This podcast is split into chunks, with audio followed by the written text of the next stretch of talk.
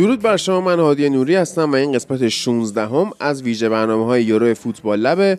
امروز سه‌شنبه هشتم تیره، دو تا بازی دیشب برگزار شد که واقعا هم تماشاگر پسند بود.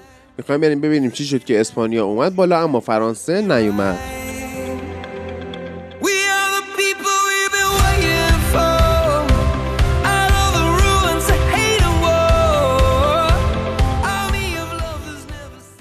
خب فرید، بیا اول از بازی اسپانیا شروع کنیم که به حال اینا با کرواسی سه سه مساوی کردن. بازی که یکیش عقب افتاده بودن با گل به خودی که من آخر نفهمیدم به اسم کی ثبت شد. اول که به اسم خود سیمون ثبت کردن، بعد به اسم پدری ثبت کردن.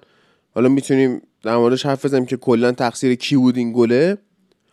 و به حال اومدن بازی رو سه سه کردن، رفتن وقت اضافی اما دیگه گل رو خوردن دیگه و موراتا از اون شبایی بود که گل خوب میزد. درود بر تو.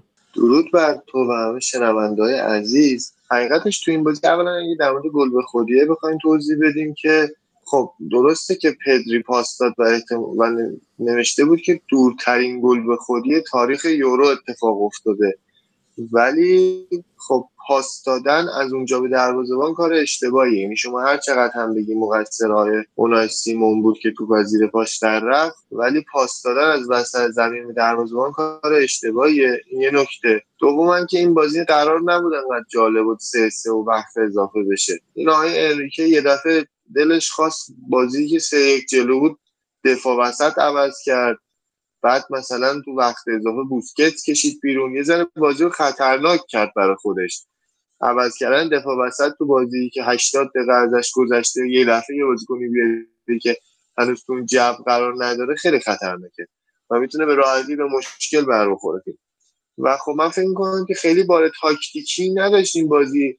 حتی گل اسپانیا از رو پاس‌های بلند بود، گل به خودی بود و سانتر و اینا که ازن اسپانیا فلسفهش داره تغییر میکنه و داره یه مقدار نتیجه گرا بازی میکنه. ولی فکر میکنم که تنها دلیلی که این بازی به وقت اضافه کشید به خاطر همون عوض شدن دفاع وسط تیم بود که یک مقدار تشنج ایجاد کرد تو خط دفاع در واقع اسپانیا و یک بازی احساسی که باز رفت وقت اضافه و خب حل شد این مشکل. و دیگه های موراتا هم زحمت کشیدن و گل زدن بالاخره، ولی خب موراتا دو گل، امباپه صفر گل.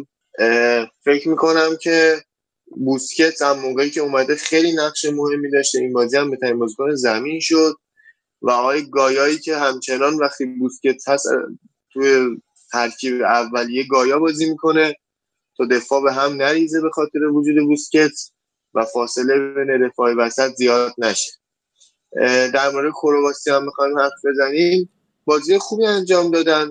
اگر بازیکنای با تجربه بیشتری در خط حمله داشتن میتونستن که زودتر به گل برسن، به گل‌های بهتری بزنن. ولی خب هرجوری حساب کنیم این بازی سه سه تو نود دقیقه حق کرواسی نبود که سه سه بشه و یک بازی احساسی و یا اشتباهی دروازه‌بان خط دفاعی بود که این نتیجه رو ایجاد کرد. آره. که بازی به وقت اضافه کشید. اصلا فرید من خیلی اوکی ام با اینکه انریکه مربی نتیجه گرایی‌ها توی بارسا هم نشون داده بود. یعنی به حال بعد از دو هزار و هشت که بارسا می‌خواست اوج بگیره، بهترین بارسایی که من دیدم مال انریکه بوده، به خاطر اینکه خیلی پایبند نمونده به اون فلسفه‌ای که آقا ما بریم فقط پاس بدیم فقط پاس بدیم و انقدر افراط کنه توی این قضیه که به سمت پاس هرز بخواد بره یا کشتن هیجان بازی. اینکه صد درصد شما فلسفه گرا باشی، ریسک رو از بازیت بگیری، محافظه کار باشی، اینا رو نداشت انریکه توی بارسا و از معدود بارساهایی بود که من می‌دیدم که داره ضد حمله میزنه و خب خیلی خوبه این توی این تورنمنت هم. با اینکه من آره اعتقاد دارم خوبه. آره میگم مانچینی بهترین مربی جامه، بعدش قطعا انریکه رو میدونم بهترین مربی جام و اونم صرفا به خاطر این سابقه باشگاهیشون.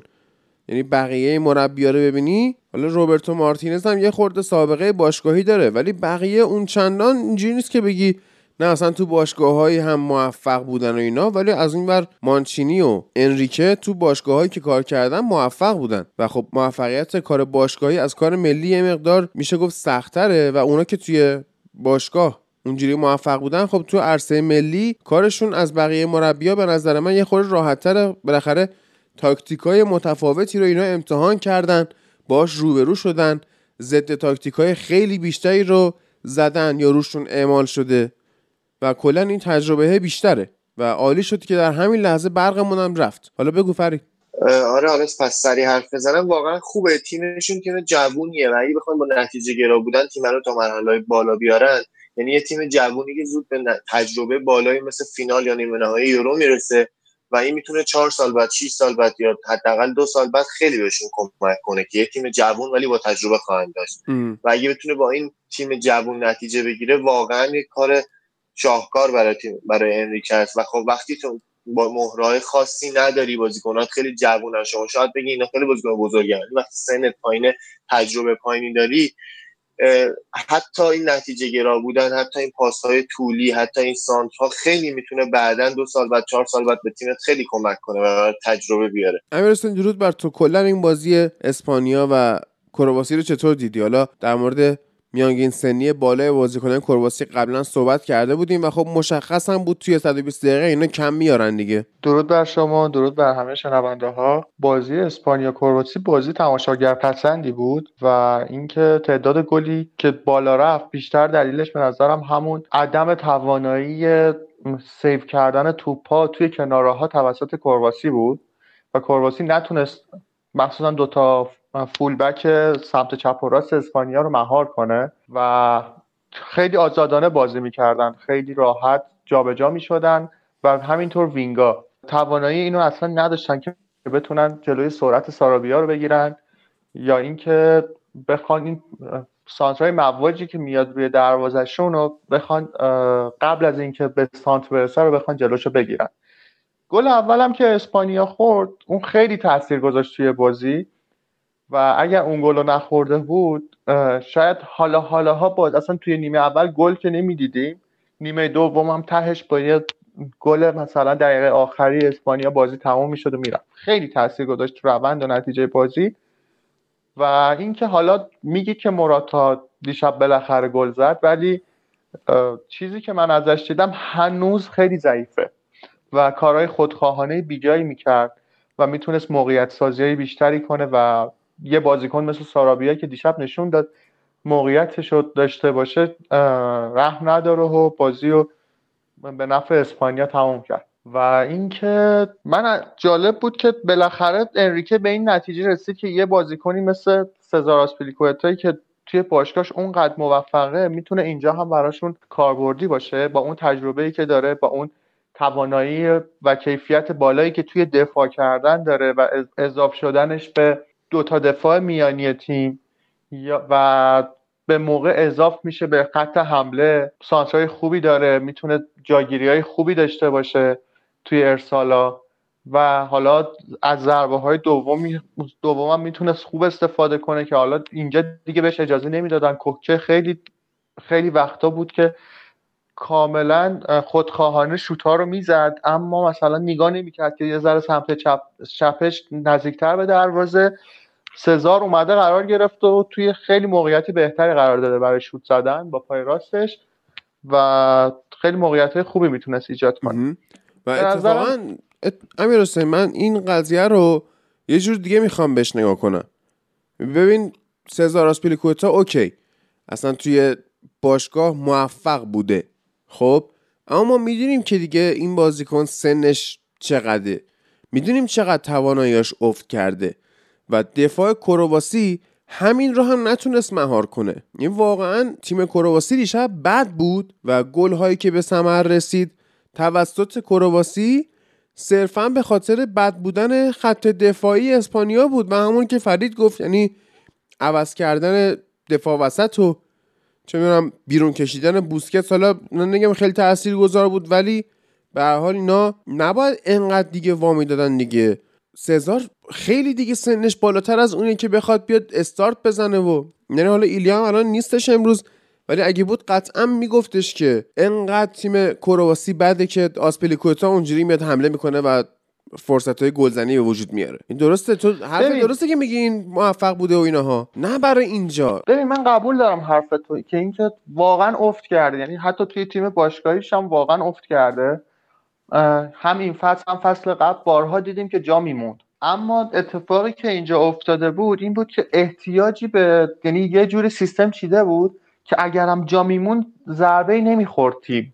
نمیدونم اینو متوجه شدین یا نه، سمتش کاملا کاور میشد که اگر میخواست نفوذ کنه نفوذا رو انجام میداد. اگه اگرم لازم امیر حسین اگه همون جانا؟ همونی که تو داری میگی کاور انجام میشد و اینا، خب با همین میانگین سنی بالای کرواسی، با همون ضعف فینیشینگشون جلوی انگلستان یا اصلا کلا تو مرحله گروهی، خب با وجود همه اینها اگر یکی مثل پریشیش اونجا بازی میکرد فکر نمی کنم اصلا انریکه جرأت میکرد آسپلیکوئتا رو بیاره تو، یا حتی اصلا اسپانیا میباخت. ببین یه اتفاقی که حالا تو میگی پرشیچ و اما توی خود ترکیب اسپانیا افتاده بود این بود که هم کوکه هم گارسیا که واقعا سرعت بالایی داره، بخاطر هم به خاطر سنش هم به خاطر سبک بازیش واقعا سرعتش بالاست. اتفاقی که توی چلسی میافتاد و جا میمون به خاطر یکی از دلایلش این بود که اونایی که کنار آسپلیکوئتا بازی میکردن سرعت بالایی نداشتن. یکی مثل رودیگر یا یکی مثل حتی کریستینسن، حتی خیلی وقتا هم که تییاگو سیلوا، یا اصلا فصل قبل رو بخوایم نگاه کنیم کورت زوما بیشتر بود یا توموری. حالا توموری سریع‌ترینشون بود توی اونا و واقعا توموری از همه بهترم بود وقتی بازی میکرد. حالا معصومیت داشت و یه سری مشکلات بود که چلسی عطاشو به لقاش بخشید. اونجا هم اگر یکی مثل مثلا گارسیا یا دفاع خیلی خیلی با سرعت کنارش بازی میکرد این اتفاق نمیافتاد، چون و گارسیا هم اونقدر جلو نمیومد. اما توی چلسی چی میشد؟ توی چلسی میومدن با یه سیستم سه دفاعه بازی میکردن. توی سیستم سه دفاعه آسپلیکوئتا میومد قرار میگرفت توی نقش دفاع سمت راست سیستم سه دفاعه، دفاع سیستم سه دفاعه، و اونجا اضافه میشد به بازیکنی که جلوش بازی میکرد. حالا میتونست جیمز باشه، میتونست هر کس دیگه باشه که معمولا هم جیمز اضاف میشد اونجا. وقتی که ضد حمله میخوردن واقعا کم می آورد. همون اتفاقی که افتاد جلوی آرسنال توی بازی فینال اف ای کاپ اگه یادت باشه، قبل از بازی ما گفتیم که با هم داشتیم صحبت میکردیم، گفتیم که اینجا آسپیلی جا میمونه چون که واقعا توان گرفتن یکی مثل اوبامیانگو نداره. اما اینجا اون واقعا هم اینجا همین بود. حرف تو کاملا درسته امه. یعنی کسی اینجا نبود که بتونه از این جا موندنش استفاده کنه. از طرف دیگه مزید بر علت شده بود یه بازیکنی مثل کوکه که توی کارهای دفاعی خوب عمل میکرد و سرعت بالای گارسیا که این ضعف رو پوشش میداد. ولی از طرف دیگه ببین توی این خط دفاعی واقعا آسپیلیت یه رهبری داشت میکرد توی این خط دفاعی، جاگیری ها رو منیج میکرد، خط آفساید رو خیلی خوب پوشش میداد. خیلی وقتا درسته که کار اون نباید باشه، کار یکی مثل لاپورت باید باشه، اما بازم رهبری رو به... توی این بازی میدیدیم که هنوز اینجا هم با اینکه بوسکت سم بود نقش یه رهبر دومی داشت برای سیستم دفاعی و کاملا دفاع داشت منظم بازی میکرد. حالا تا وقتی که آقای انریکه تصمیم گرفت که دفاع وسطش رو عوض کنه، پاوتورس رو بیاره جای اریک گارسیا، این اتفاق که افتاد. پاوتورس ما قبلا هم ازش دیده بودیم که یه سوتیایی داره، یه سری اشتباهی میکنه، یه جورایی میشه گفت خام بازی میکنه. هنوز گارسیا پخته تر از پاوتورس بازی میکنه و از همه مهمتر توی جو بازی بوده. گارسیا جو بازی رو کاملا گرفته، به نظرم دلیلی نداشت که بخواد تعویضش کنه. یه تهم اینجوری شوخی شوخی برای خودش گفت بذار یه تعویضی هم بکنیم که جواب نداد.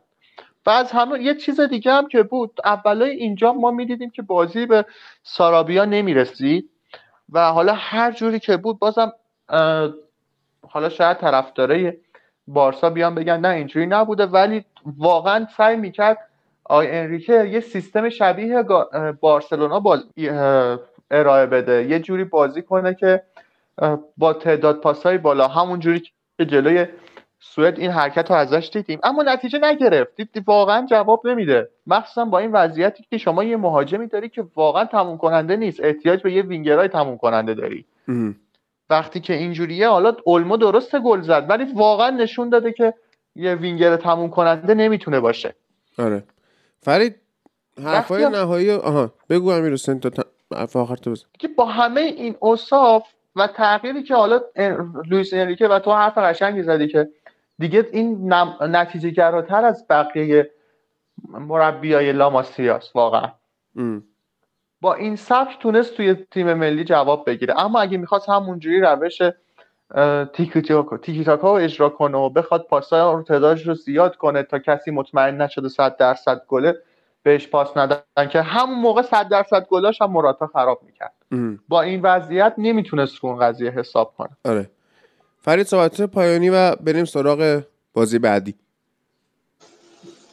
خب من فقط بگم که این بازی از نظر تاکتیکی هیچی نداشت، انقدر هیچی نداشت که ممکن بود کرواسی ببره. کرواسی نابود، کرواسی مسن، کرواسی که هیچ تیمی نبود تو این یورو، ممکن بود اسپانیا رو ببره، چون این بازی اصلا بار تاکتیکی نداشت. داشت همون انریکه که خیلی ازش تعریف میکنیم واقعا با تعویضش نزدیک بود یه فاجعه رو رقم بزنه. حالا شاید اسم بازی به کرواسی باختن خیلی فاجعه نباشه، ولی اون بازی که کرواسی میکرد واقعا فاجعه بود. ولی موقع قرار بود اون تیم بازی، این بنده خدا تمام شوتایی که میزنن به وسط دروازه اسپانیا بود و اون سیمون کافی بود فقط وسط زمین دروازه وایسه و واقعا کرواسی تیم خوبی نبود تو این یورو و ولی همچنان انقدر بار تاکتیکی این بازی پایین بود، انقدر تعویضای عجیبی رفت از اینکه دیدیم که احتمال شکست اسپانیا تو این بازی بود. ولی اگر یک روز این بازی رو کرواسی میبرد هیچ کس، یعنی من معتقد بودم واقعا به تاکتیک نباخت اسپانیا، به تعویض‌های اشتباه، به عوض کردن مدافع وسط وسط بازی دقیقه هشتاد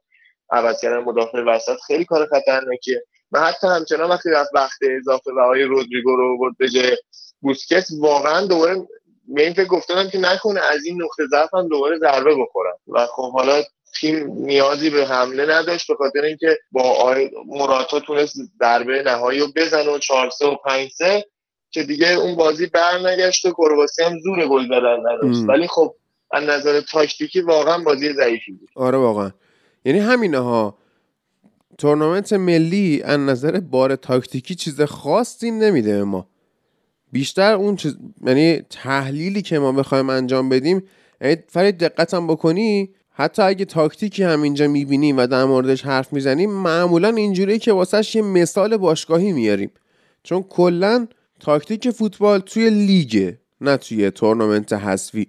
حالا اگه کسی هم با این قضیه مخالف بود میتونیم بعدا در موردش مفصل صحبت کنیم و بریم سراغ فرانسه ای که عملکرد افتضاح امباپه رو دیدیم توی این یورو و خب خوب نبودن دیگه، به سوئیس باختن.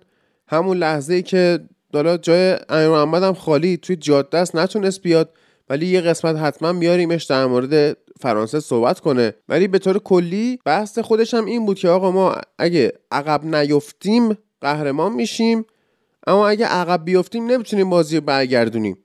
و دیشب هم به من گفتش که آره از بازی مجارستان من اینو فهمیدم که آقا این فرانسه حذف شدنیه و نمیاد بالا. خیلی انتقاد داشتن نسبت به حضور بنزما، هرچند که من انتقاد داشتم که تنها بازیکنی که توی این یورو واسه فرانسه درست بازی کرد بنزما بود و اوکی دیر اضافه کردن و بقیه باش هماهنگ نبودن اینا، ولی خب بنزما کار خودش انجام داد، چهار تا گل زد و گل‌هایی رو هم زد که اولیویه ژیرو تو خوابش نمیزنه. یعنی اون فینیشینگ و اون سرعت و اون جابجایی توی خط حمله و به حال چارچوب شناسی و اینا که بنزما داره ژیرو عمرن، ولی خب به حال حذف شدن دیگه. فرید نظرت؟ خب من اول یه توضیح بدم که من اصلا نمیگم بنزما بد بوده یا مثلا بنزما از نظر فردی، هممون میدونیم که بنزما از نظر فردی از ژیرو خیلی بهتره، ولی این کاری که الان تو هم گفتی بنزما کار خودشو کرد، دقیقاً بنزما کار خودشو کرد، چهار تا گل زد ولی تمام پلن‌های هجومی فرانسه رو خراب کرد و فقط کار خودش رو کرد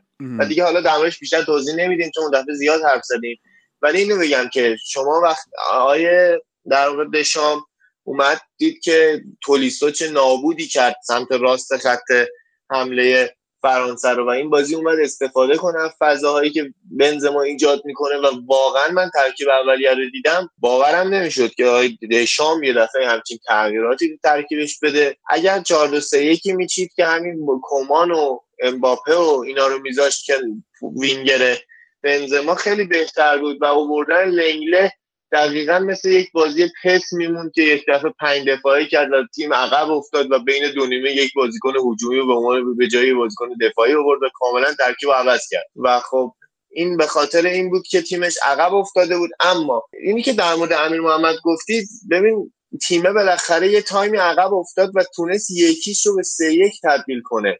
اینکه سه یک جلو باشی و سه سه بشه این مهمه.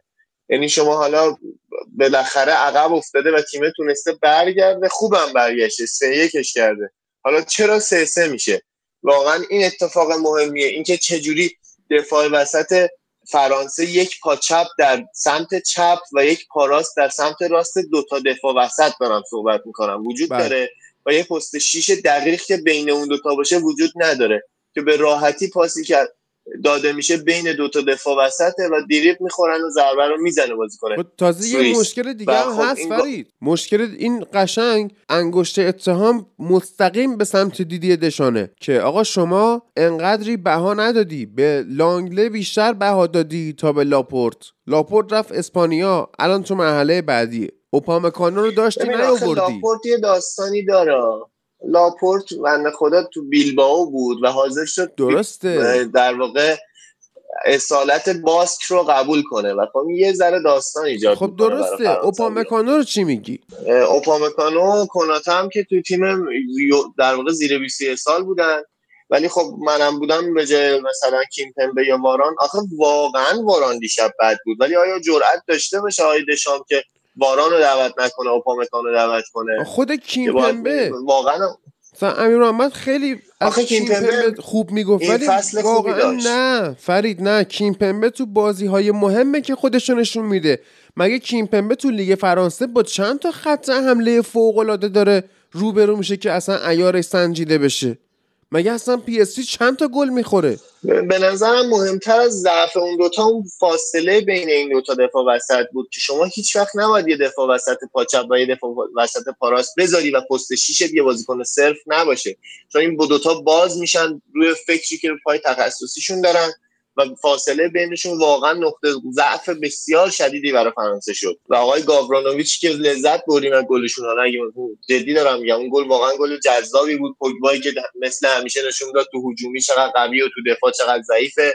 و من فکر میکنم که یکی از بدترین بازی‌های کانتر رو تو این فصل دیدیم. حالا شاید بگین کانته که خوب بازی کرد، خب کانته این فصل فوق‌العاده بود و دیشب بازی خوبی نشون نداد، ولی نسبت به اون تیم فرانسه‌ای که افتضاح بود بازی بدی نشون داد. اما کانته نتونست اون ویژگی که لازمه تا وقتی دفاع وسط انقدر باز هم دورن و اجرا کنه. و من دلیل این که میگم پست شیش خیلی مهم‌تره تا یه بازیکنی مثل کانته، و من نمیام به کانته بگم پست شیش، برای همینه. پست شیش وظیفه‌ش اینه که بین دو تا دفاع وسط قرار بگیره و آقای کانته هیچ وقت این کارو نکرد. و خب به نظرم این اتفاق افتاد که فاصله بین دو دفاع وسط، آها اینم بگم که شما دو سه دفاعه بازی کردی، اولش پنج دفاعه بازی کردی و یه دفعه یه دفاع وسط تو کشیدی بیرون.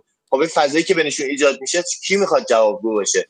و اصلا دشان به این چیزا فکر نکرد. اصلا بازیکنایی که ذهنشون رو معطوف کردن به پنج دفاعه، ذهن بازیکن معطوف شده به پنج دفاعی، یهو وسط بازی بیا چهار دفاعش کنی، چجوری میخوای اون سازمان دفاعی رو دوباره بیاری سفتش بکنی در واقع؟ آره. و حتی شاید اگر واران رو با کیمپمبه، یعنی اینقدر ساده جا به جا میکرد اون دو تا دفاع وسط و اینکه تمرکزشون رو وسط باشه خیلی بهتر بود. ام. یعنی حداقل اون بازیکنی که پا چپه سمت راست خط وسط دفاعی باشه تا بتونه اون وسط رو فاصله رو پوشش بده. شما وقتی داری با دو تا بازیکن دابل پیوت بازی می‌کنی و یه بازیکن پست شیش نداری، کی می‌خواد اون وسط رو جمع کنه؟ و واقعا توپو دادن وسط این دو تا رد شد، هیچ کدوم نزدن، دیریب خوردن و گاورانوویچ زد. و خب این اتفاقی که افتاد، نامتوازن بودن فرانسه که خیلی در موردش صحبت کردیم دفعه قبل، و در مورد بنزما هم میگم، بنزما فوق‌العاده گل زد، دو تا گل فوق‌العاده زد. حالا یکیش که گل خیلی خوبی بود، یکی هم حالا ریباند بود، ولی واقعا این سردرگمی که ایجاد کرد برای بقیه، این که الان ما هممون در مورد اینکه امباپه چقدر بد بود صحبت میکنیم، یکی از دلایلش آقای بنزما است. حالا شاید بازم نشه زیاد توضیح داد دربارش، اینکه گریژمان نمیدونه دقیقاً کجا داره بازی میکنه، رو میاد نزدیک هافبک و یه سری موقعا میای میگه ای بابا گریژمان چقدر خوبه داره به هافبک کمک میکنه، ولی دلیلش اینه که نمیدونه کجای خط حمله رو پوشش بده.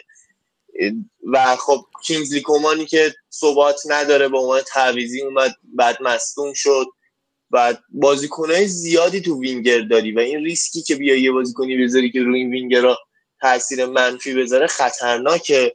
و بنزما هر چقدر خوبه، هر چقدر فینیشینگ داره، بنزما برای یارهای وینگر بسیار بازیکن خطرناکه، یا باید باهاش ست چن که فوق‌العاده میشه، یا اگه ست نشن کاملا وینگرها از گزینه‌های خط حمله حذف میشن درست. و اتفاقی که فعلا افتاده اینه که امباپه گلی نزده و تیمشون حذف شد.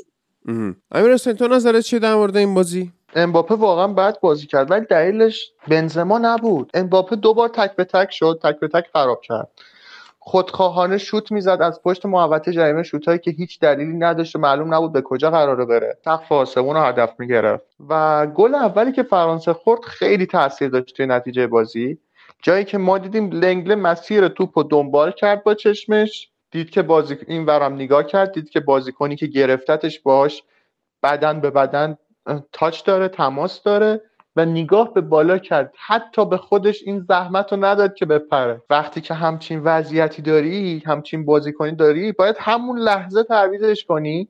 و جالبش اینجاست که شما حالا از این بازیکن‌ها میگید، اما تو این وضعیت فرانسه واقعا به یکی مثل زوما میتونست اعتماد کنه. زوما رو با خودش داشت، چرا زوما رو بازی نداد؟ درسته زوما سوتی داره ولی زوما رو توپای هوایی خوبه که. امیر حسین صرفاً به خاطر اینکه یه نفر چلسی بازی میکنه نمیتونه بگی خوبه که بهش اعتماد میکنه که. نه ببین من خودم آقا... میگم سوتی داره ولی رو توپای هوایی خوبه. نه بد سوتیاش بدتر از چیزیه که توی همچین تورنمنتی بتونی بهش اعتماد کنی. از لنگله که بدتر نبود که. من نمیفهم چرا شما اسم لنگله رو درست نمیگید.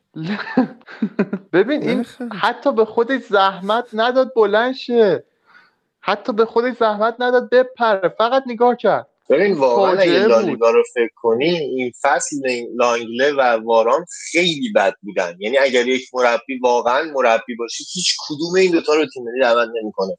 و واقعا شاید حالا کورتوما که چی، اوپامکانو، کناته، کورتوما کلی بازیکن دیگه تو خط دفاع دارن و نمیدونم چرا واقعا باید تو بازی که سه دفاعی داری بازی می‌کنی هم لنگله رو بذاری هم واران هم کیمپمبه که خب بالاخره داره تو لیگ ضعیفی مثل فرانسه بازی می‌کنه، لیگ تک قطبی. و خب به نظرم اگه یه مربی درست حسابی بود مثل آقای انریکه گیرفت راموسو گذاشت کنار، قطعاً واران یا لنگله رو دو تاشون رو دعوت نمی‌کرد لنگله. و اما حالا یه ایرادایی وارد بود به تولیسو از بازی قبلی، اما الان نقشش رو واقعا فهمیدیم که چه اتفاقی میافتاد که جواب داد توی بازی با پرتغال تا حدی.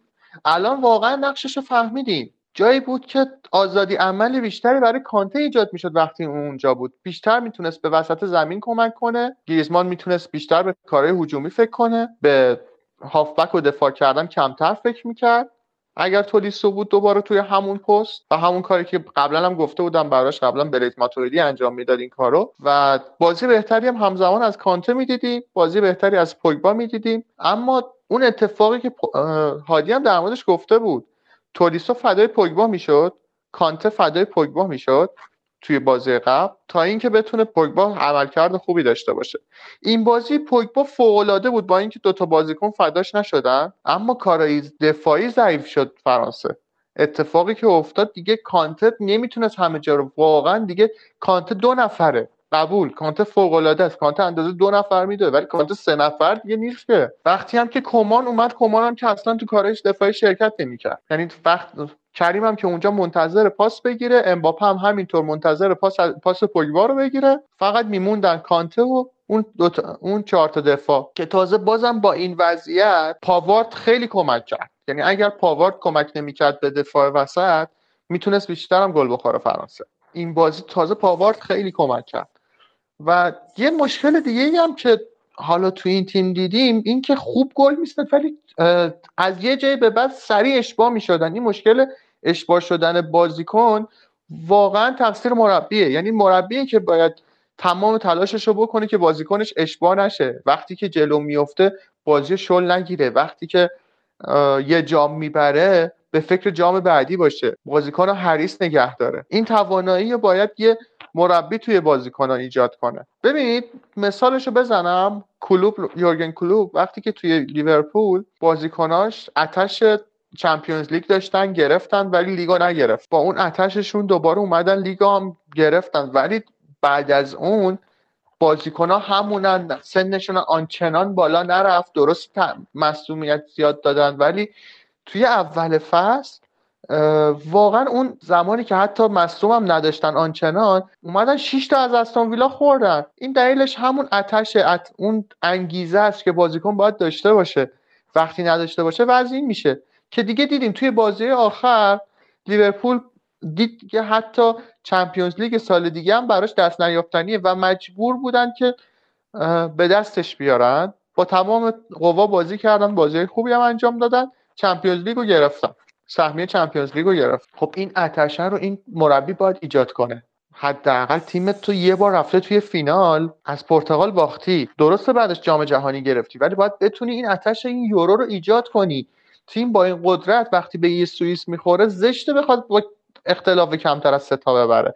و دیدیم که ما میتونه، این سوئیس سوئیسی نبود که گل نخوره. اگر بازیکن‌ها میتونستن اون آتش به گلزنی، اون انگیزه برای برد که از همون بعد از گل اول ما ندیدیم، وقتی که یه دونه پنالتی خراب کردن، تازه خراب کردن پنالتی سوئیسیا به اینان انگیزه دار. نباید تیم تو همچین وضعیتی باشه. این واقعا مشکل دشامه که احتمالاً با جایگزین شدنش توسط زید با زیدان و فدراسیون فرانسه رو جایگزین میکنه، احتمالاً تو یه مدت دیگه با زیدان خبرش رو میشنویم و برای جام جهانی فرانسه خیلی خیلی خیلی خطرناکی داره. خب من فقط یه چیزی هم اضافه کنم در مورد سوئیس، یه ذره بیشتر حرف بزنیم. پتکوویچ مربیشون یه کار بسیار خوب کرد، تمام گزینه‌های برتر تیمش رو توی ترکیب ثابت نذاشت، بازیکنی مثل امبابو رو بازی نداد و این کار دلیلش این بود که فرانسه خیلی پرمهره است و اگه قرار باشه شما کل نیرو و کل بازیکن‌های برتر تو تو زمین بذاری، یه تایمی میشه که با تغییر بازیکن‌های فرانسه ممکنه تیمت عقب بیفته و عمق گزینه‌ای برای اضافه کردن نداری. و خب این اتفاق افتاد که فرانسه سوئیس بلد بود چی کار کنه، فابیان شار رو استفاده کرد، برای زمانی آورد که نیاز به گل در واقع دفاع کردن داشت و فابیان شار رو آورد و سمت چپ خط دفاعیش رو کاملا تضمین کرد.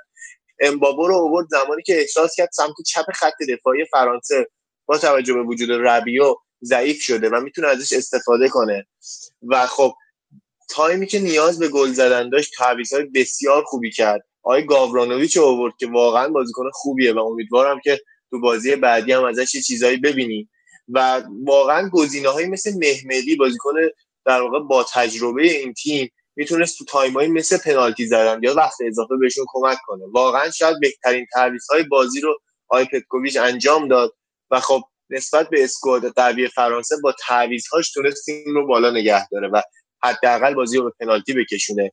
چون حتی اگر نظر تاکتیکی هم بگیم فرانسه ضعیف باشه، بالاخره تو وقت اضافه بازیکن‌های خوبی داشت مثل تورام، مثل کومان و اینا میتونستن از ضعف تیم حریف استفاده کنن که آقای پتکوویچ با تعویضاش تونست هم بازی سه یک باختن رو سه سه کنه، هم تونست بازی رو تو وقت اضافه نگه داره. و خب اون عکس معروف ژاکام که قبل پنالتی‌ها چه روحیه به تیم میداد که فرانسه واقعا از نظر روحیه بسیار ضعیف بود برای قبل شروع پنالتی‌ها. به هر حال من که به شخص خوشحالم، هم هلند حذف شد، هم اسپانیا تا یه قدمیه حذف رفت، هم در واقع فرانسه حذف شد، هم بلژیک در یه قدمیه حذف قرار گرفت و پرتغال رو حذف کرد.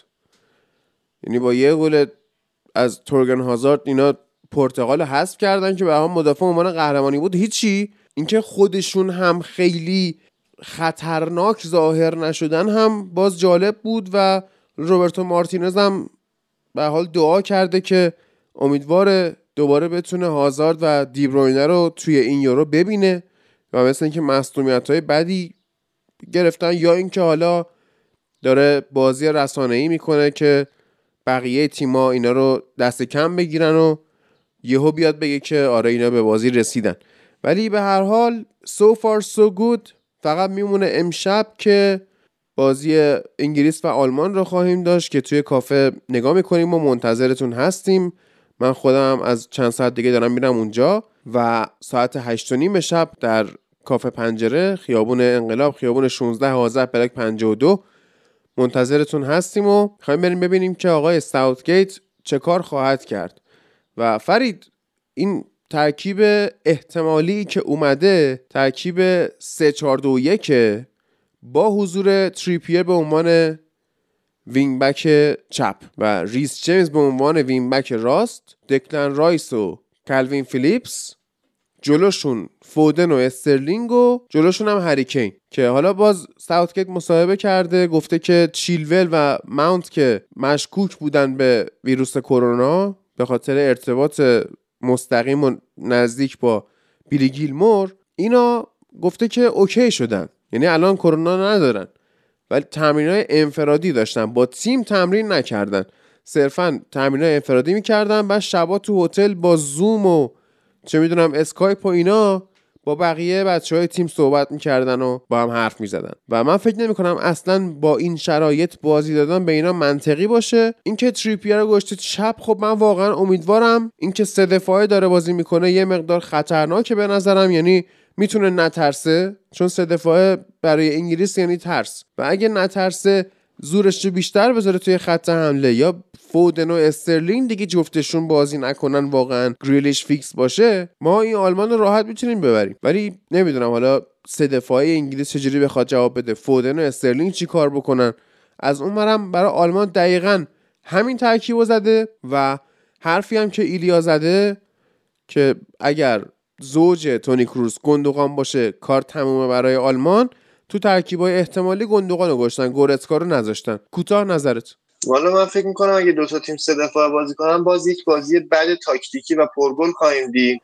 و خب چرا واقعا انگلیسی که این همه خوب و چهار دفعه بازی کرده چرا یه دفعه باید تغییر تاکتیکی بده و جلوی تیمی که اینقدر فست بیلداپ سریع داره و شاید جزو تنها گزینه‌های برتر تیم آلمان فست بیلداپش باشه، اشتباهه که همچین کاری کنی. و نمیدونم که من بعید میدونم که تریپیر رو بذاره و فکر می‌کنم همون لوکشاو میذاره و اصلا آدم ریسکی نیست، همون چهار دفاعه هم بازی میکنه. ولی این چیزی که تو گفتی باعث میشه بازی پرگل ولی بی تاکتیک رو خواهیم دید.